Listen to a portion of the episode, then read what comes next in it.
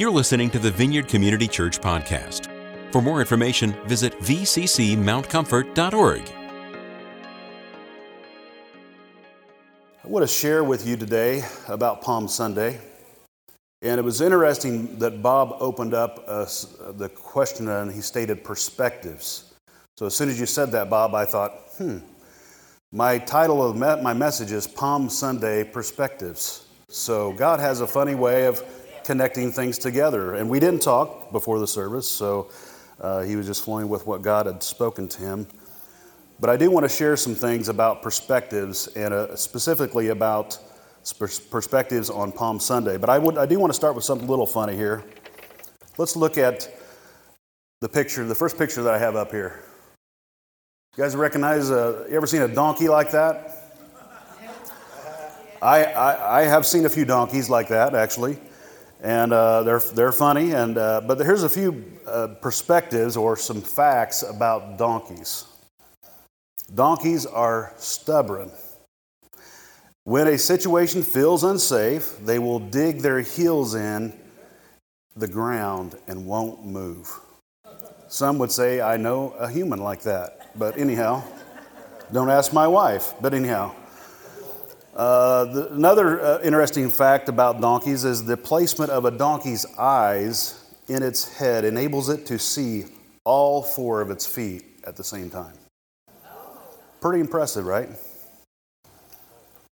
Did you know that donkeys' long ears are kind of like an air conditioner system for them that helps them keep cool?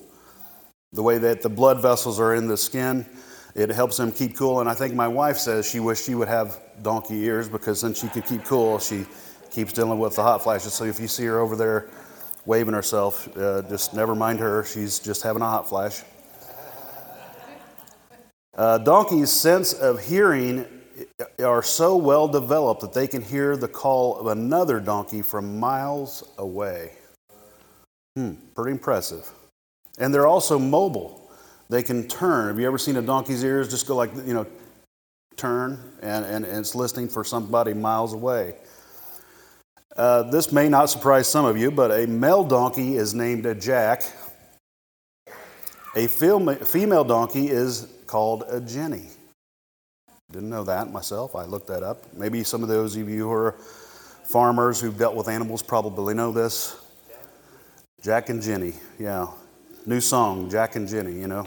So um, here's, here's a funny, funny finding. Uh, uh, it was a fact that was written in the London Times uh, years ago. I don't know if this is true or not, but it was an interesting fact that said more people are killed by donkeys than are by in airplane crashes a year.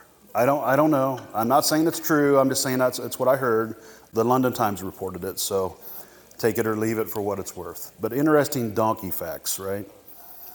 So we're here talking about Palm Sunday, the triumphal entry into Jerusalem of Jesus. It's also known as the beginning of Passion Week, the week where Jesus' passion would lead him to the cross. And today we're going to be looking at this from the Gospel of John. And it's interesting in the Gospel of John chapter 12 that already in, the, in chapter 12, we already are transitioning into the last week of Jesus' life. The last week of Jesus' life and how this gospel in John, I mean, every, chapter 1 through 10 were before, his, before this, but chapter 12 and on are about the last days of Jesus' life. We're changing focus. Uh, uh, Jesus is changing his, his final life, his final moments on the earth, and it's, it's coming to this, this great procession, this triumphal entry that he's coming into today. Now, there's some interesting facts I want to bring to your attention today is two thirds of the Gospel of Mark, I'm sorry, Matthew, two thirds of Matthew cover the Passion Week, the last week of Jesus' life. Three fifths of Luke cover the final week of Jesus' life. One third of the Gospel of Mark covers the final week of Jesus' life. And in the book of John, the Gospel of John, half of the Gospel of John covers the final week of Jesus' life.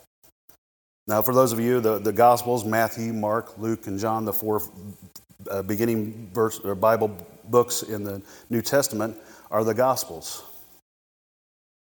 Three of those, Matthew, Mark, and Luke, are, are, the synoptic gospels, or they're very similar, but John has a different story to tell. It, it, he does it in different ways.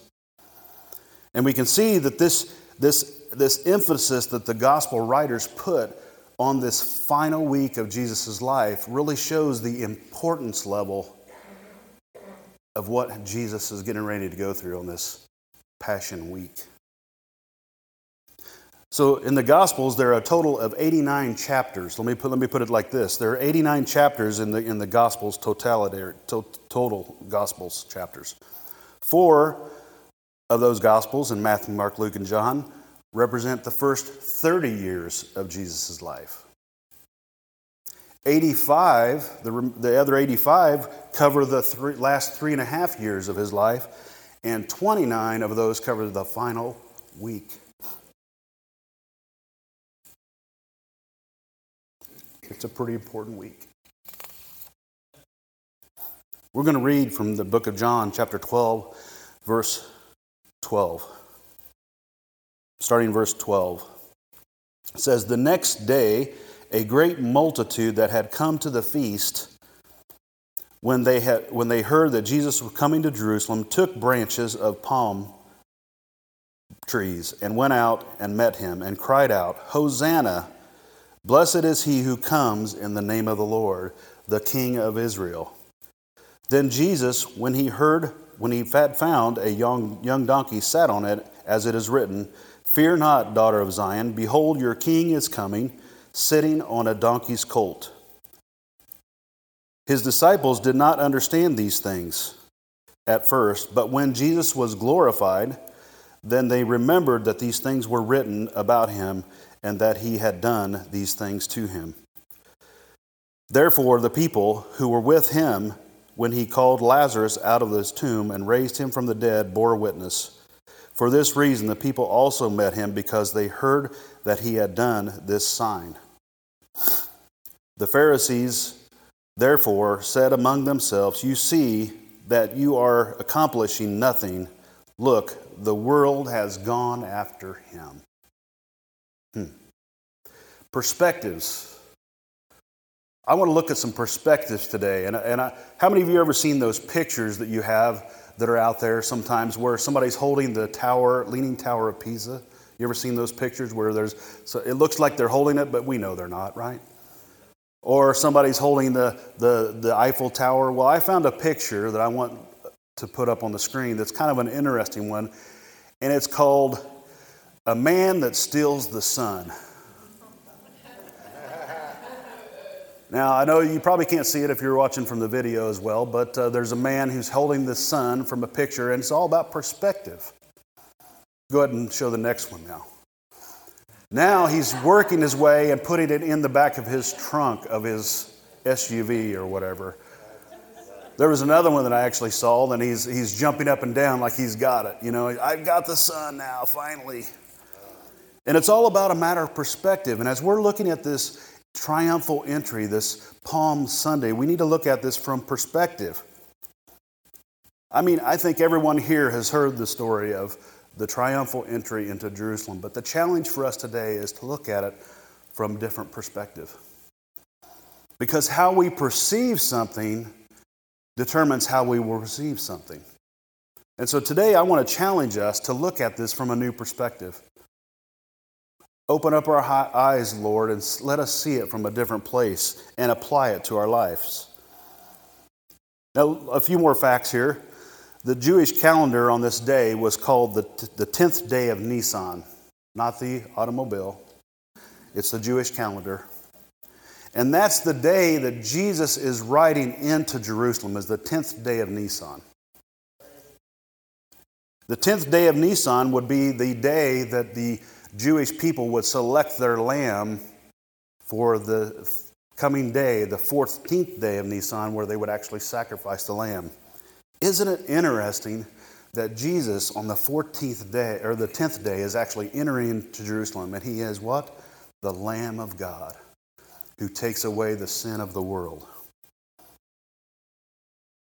And so the challenge for us today is to internalize this, to put, to put this into perspective, to personalize it. Because there's a few things that I want to bring out today that I believe that God is saying to us in this context of Scripture. The first one that I want to cover today is, is that Jesus conquers religion. Can you hear me? Jesus conquers religion. Why is this so important?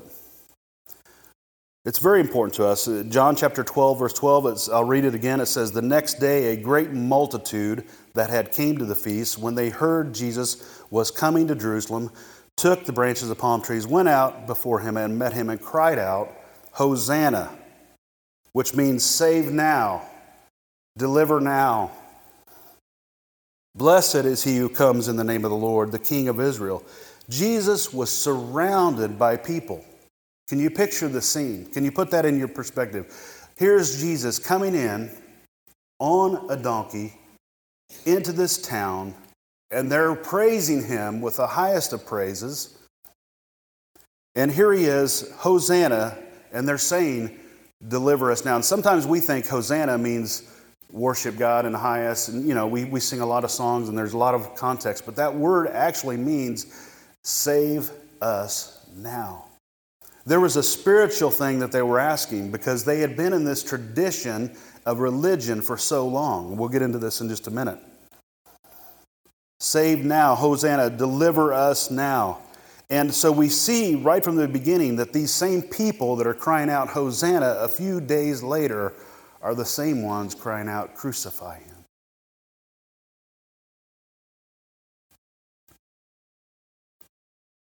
See, the religious people always were offended by Jesus. Always. They, they didn't like every, anything he ever said. Anything they, he did was always in direct contradiction with their rules and traditions. They were stuck on one perspective. He was surrounded by non religious people. That's why Jesus hung with the tax collectors, the sinners, the prostitutes. Why? Because he did not offend them. He did not come into them and look at them and judge them in a negative way. But the religious people did. How many of you ever been judged by religious people? And here's a tougher question How many of you ever judged as a religious person? Uh, not many hands going up on that one. But that's okay. We can, we can, we can understand. And so, Jesus, when we look at Jesus, he draws to people where they are. It's one thing I personally love about Jesus myself is that he doesn't look at me and my failures. He doesn't look at me and my, my difficulties and struggles. He looks at me at who I can become. You know, your test that you go through is the testimony that you have. No matter how bad of a testimony or how, how, how you feel like it's so bad, it's your testimony. God took you from here and He brought you to here. That's a testimony. And so we see that we're in this, this time. Jesus is entering into this the, the, the Jerusalem on the, on the donkey, and it's this, this uh, uh place where the, the religious people have had this, this celebration going on years after years. And it's almost came to a place of tradition. There were three feasts that the Jewish people had to go to to Jerusalem for every year. There was the Pentecost, and there was Tabernacle, and there was a Passover. And this was the Passover feast. Now, the Passover, as we know, is a celebration that was instituted under Moses. And it was the acknowledgement that God had saved them from 10 plagues and they were saved and brought out of those plagues. And you remember the story. Uh, the, they, they put the blood of, over the lintels of the sacrificed lamb, and because of that, the plagues did not touch them. And here Jesus is coming in on Passion Week, getting ready to make the greatest sacrifice of all, so that we can take his blood and apply it to our lives. But things have become stagnant in this time, this religious time. It had become very stagnant, very routine. Listen, it had been 1,500 years since Moses instituted that tradition. Can you imagine? 1,500 years. And so things had become very stagnant, very, very much the same. And year after year, they would do the same thing. In fact, if you really get into the details, they actually camped in the same camps every year. And so here's Jesus, this new thing entering into this time and this season. He's, he's bringing in something new. They'd heard about him because, hey, he just rose Lazarus from the, from the dead. Who is this man? Who is this man who's done all these things? Some were saying he was a prophet. Some were saying he was, a, he was just a, a, a good teacher. And so here's Jesus entering in on a donkey, and he begins to stir up this crowd. And they're hungry for something new. How many can be relate to that? Hungry for something new. Hungry for something more than just you know, I, have been to going to church for hundreds of years or, or several years or th- weeks, months, years, and, and just I want to get more out of it. He begins to shake things up, and even, even after this, we I won't get into today, but he goes into the temple and he throws out the money changers. He said, Hey, this ain't the way it should be. He said, My place, my, my house, well, my father's house would be known as a house of prayer, not a den of thieves. So he begins to attack the religious institution of the day. And they begin to ask, Who is this man? And the purpose of this is because Jesus is more attractive than religion. Did you know that? Jesus is more attractive than religion. You know, I don't know how many of you times if you've talked to somebody, but, but when you ask somebody, it says, you know, do you, do you go to church? Not everybody likes church. Let's just be honest. Not everybody likes to go to church. But if you ask them, Do you like Jesus? Do you love Jesus? They'll say, Yeah. I'll, i believe in Jesus. I love Jesus. I may not want to go to church all the time, but I love Jesus. Why? Because Jesus cuts through religion, He cuts through the routine, and He makes what this belief is real. He puts the exclamation mark in being a Christian.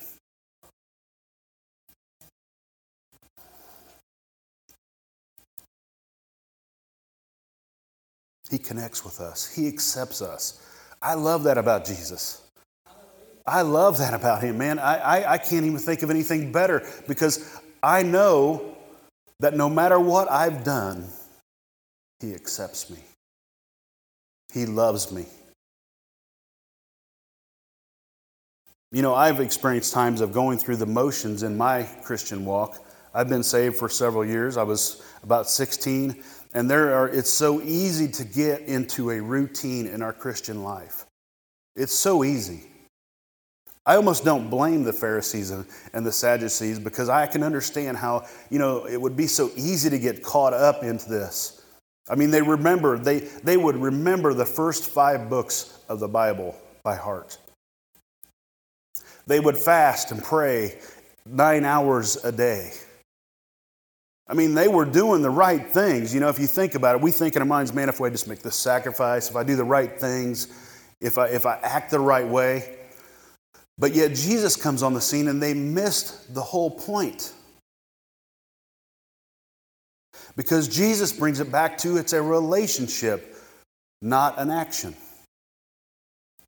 It's a relationship. Jesus comes back on the scene and he wants to reestablish the relationship with God. You remember the, uh, the woman at the well and how the Pharisees were so hard against her? You know, how can, and even his own disciples, Jesus, they would say, How are you even talking to this woman? How are you even touching her?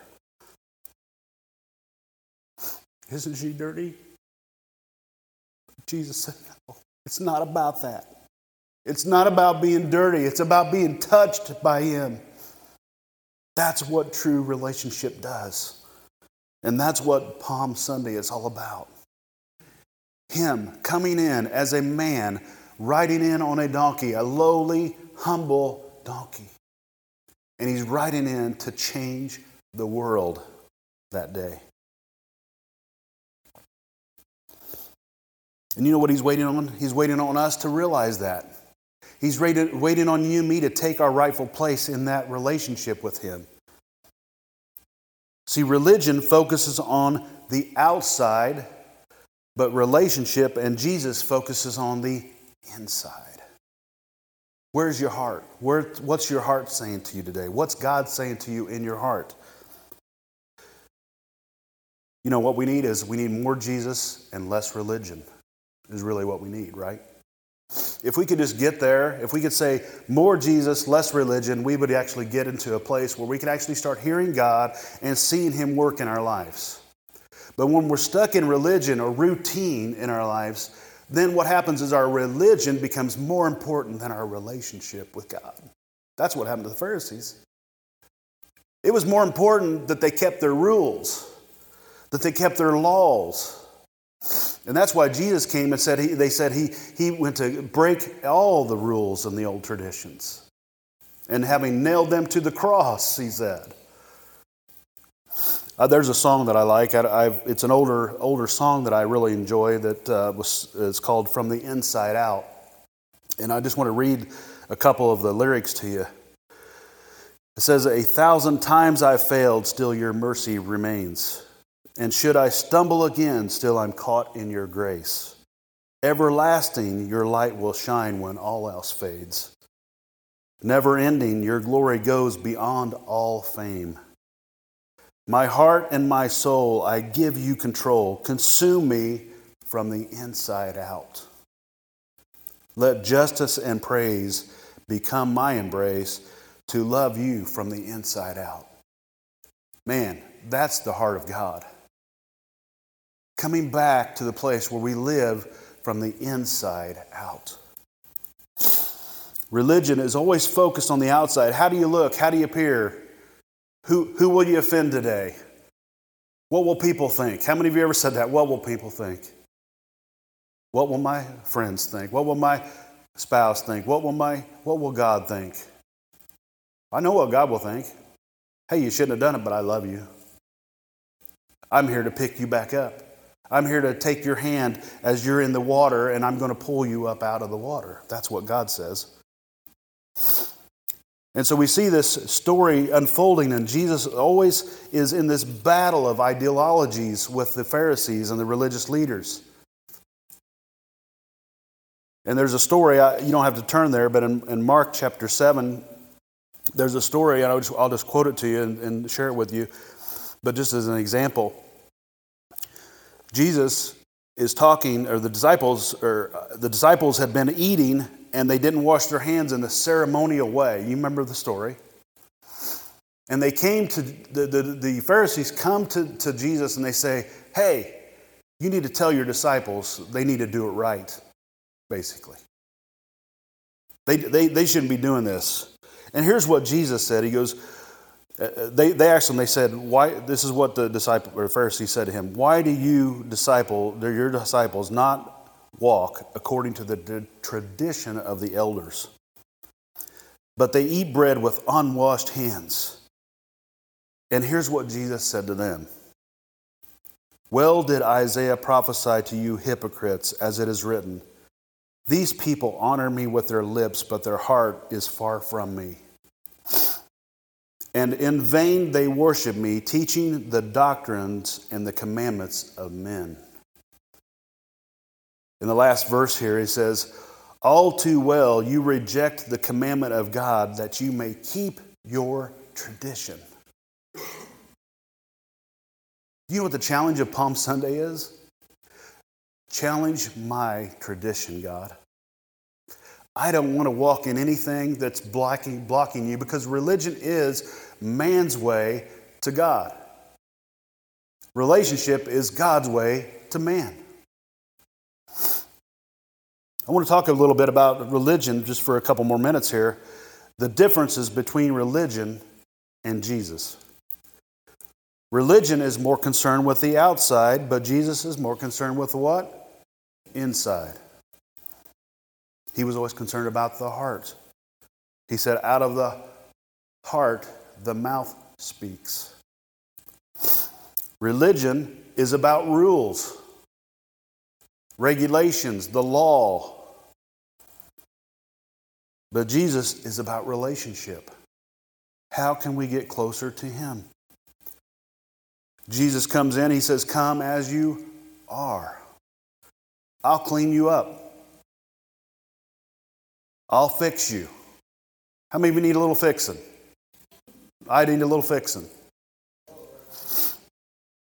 I like it when somebody said one time, they said, you know what, we, we, I don't need no crutch to get to heaven. And you know what the truth is? We need a stretcher because Jesus is the only way we're going to get to heaven. Religion creates barriers, and Jesus destroys barriers. You know, back in that time, and even into this day, to this, to this same day today, there are only so many places you can go in the temple if you're not a true Jewish believer. The Gentiles were in the outer courts. The, the uh, women would go a little further, the Jewish women, and the, the, the Jewish men could go a little further, and then the priests could go a little further, and there were only some priests who could go all the way in. So it's all about religion and segregation. But Jesus comes in and he's destroying the barriers. He's ripping the veil and tearing it down. So that way, there's no way I have to go through a priest anymore or a person. I can go directly to Jesus. Isn't that good? Religion creates walls, but Jesus breaks the barriers. Religion is man's way to God, and Jesus is the way, the truth, and the life. There is no other way but Him. I like it the way Paul puts it in Colossians chapter 2 verse 15 he says having disarmed principalities and powers he Jesus made a public spectacle of them triumphing triumphing over them in it. Come on that's exciting. Because of what Jesus did because he paved the way with the palm branches that he walked on because he did what he did, we can offer up in that same power that he walked in. That same freedom. And this is what drove the religious people nuts. I mean, they were mad all the time because Jesus is challenging them every time they turned around.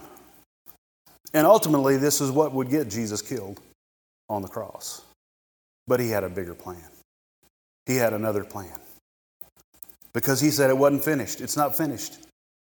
On this cross, I'm going to continue it on and I'm going to complete the work that I started. And that's what he did.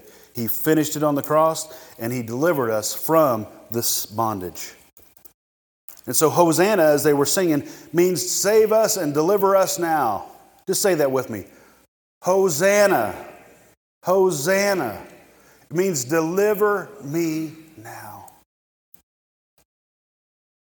The second thing I want to talk about is Scripture is our authority. This is something we can glean from a perspective on Palm Sunday. Scripture is our authority.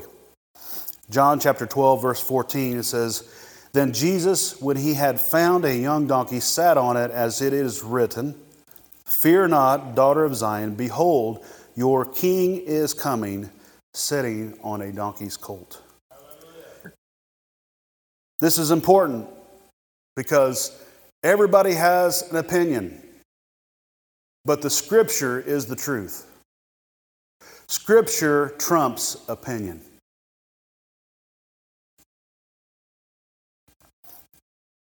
You guys remember the story of Jesus asking his disciples, Who do men say that I am? And what? Everybody had an opinion. Some say John the Baptist, some say Elijah, some say a prophet, a teacher. But what happened whenever Peter answered? It's not about what men say Jesus is or who he is, it's about who we know he is. And Jesus asked Peter, and Peter said, Thou art the Christ, the Son of the living God. That makes a difference.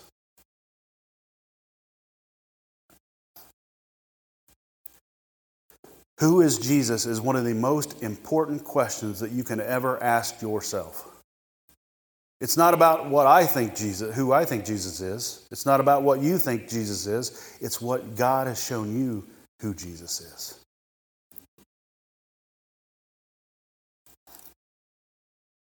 So, who is he today? We see that in Zechariah chapter 9, uh, 9, verse 9, this is the quote from direct quote from John 12, 14 and 15. It says that fear not, daughter of Zion, behold, your king is coming on a donkey. Now let me ask you a question. Why a donkey?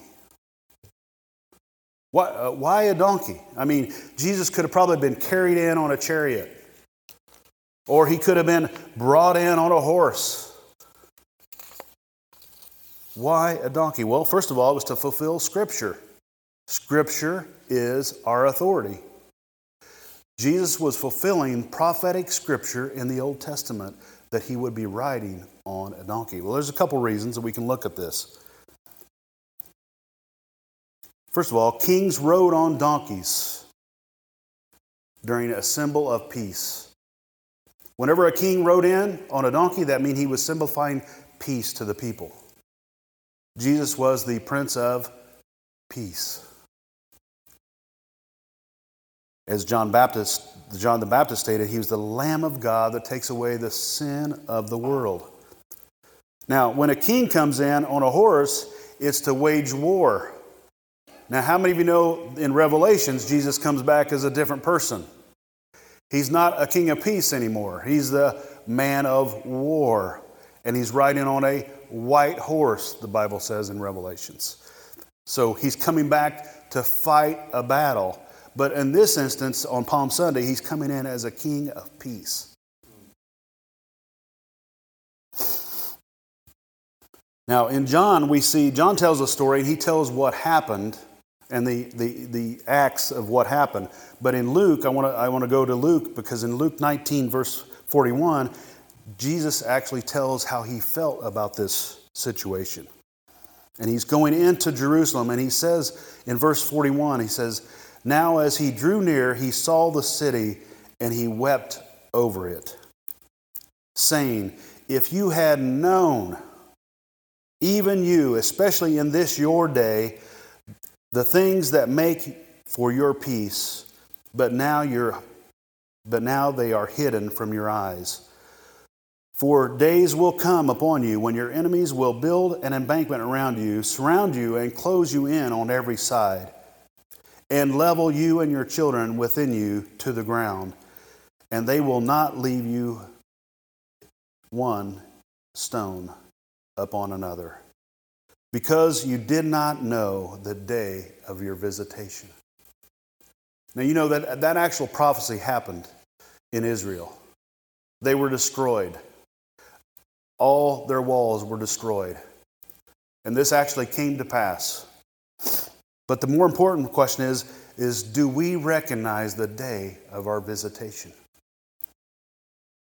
I know that there have been many people sharing uh, over the last few weeks and months, and, and uh, there's about something that's happening, something that's churning.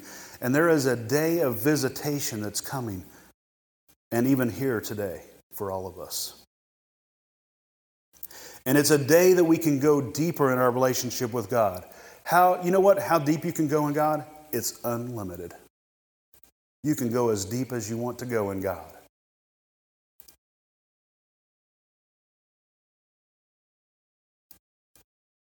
The last thing I want to look at is, is this is Jesus, the demonstration of his passion.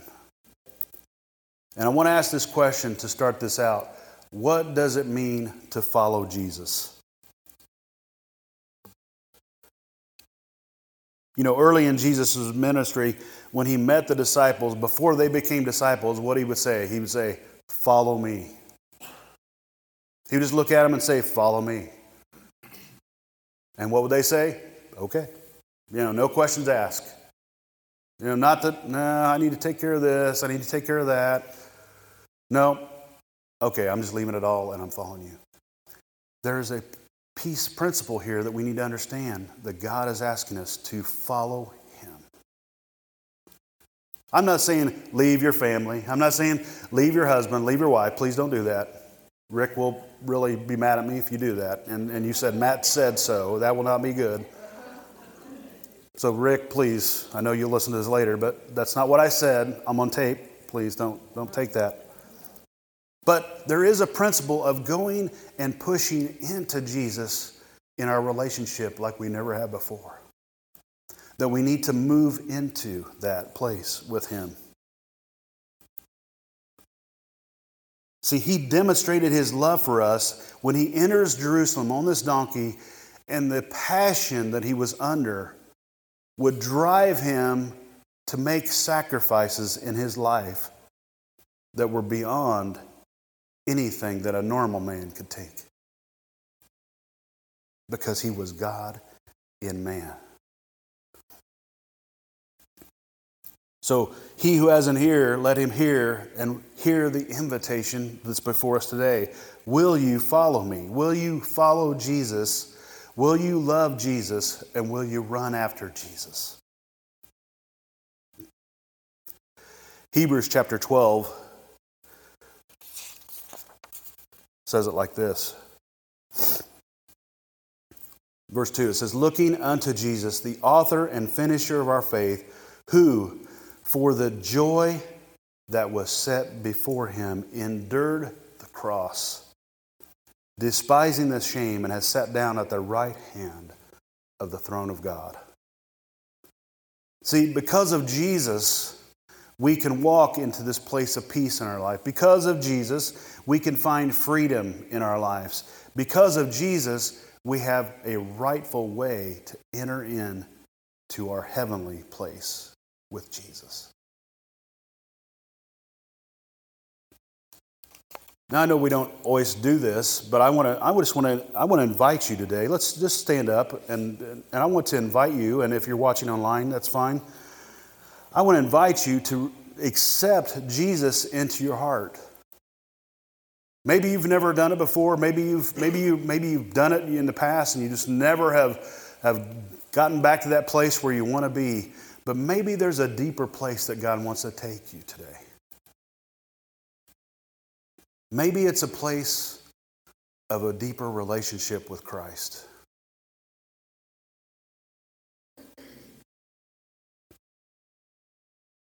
He's here for you today. He wants to love you, He wants to accept you, and He wants you to come and be a partaker of His kingdom for eternity. Just say that word for eternity.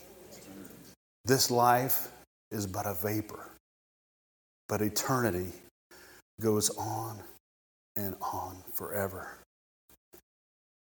Years ago, I heard a story that what is eternity like? And it's like, a, it's like a bird that takes a piece of sand and drops it into the ocean.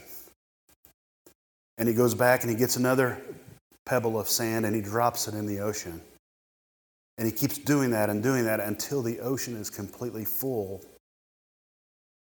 And it said, when that happens, eternity has just begun.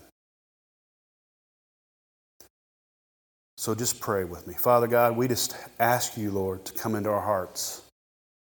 We open up our hearts to receive you in new ways today. Lord, speak to us now. Lord, we just repent for our sins.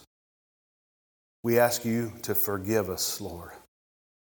We ask you to just give us the restoration in our hearts that we need. Come in, Lord. Just say that. Say, Come in, Lord. Be in my heart. Heal me from the inside out.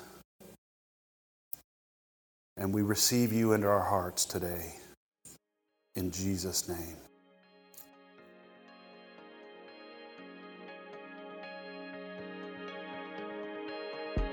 Thanks for listening to this week's podcast. To receive more audio content from the Vineyard, click the subscribe button in iTunes.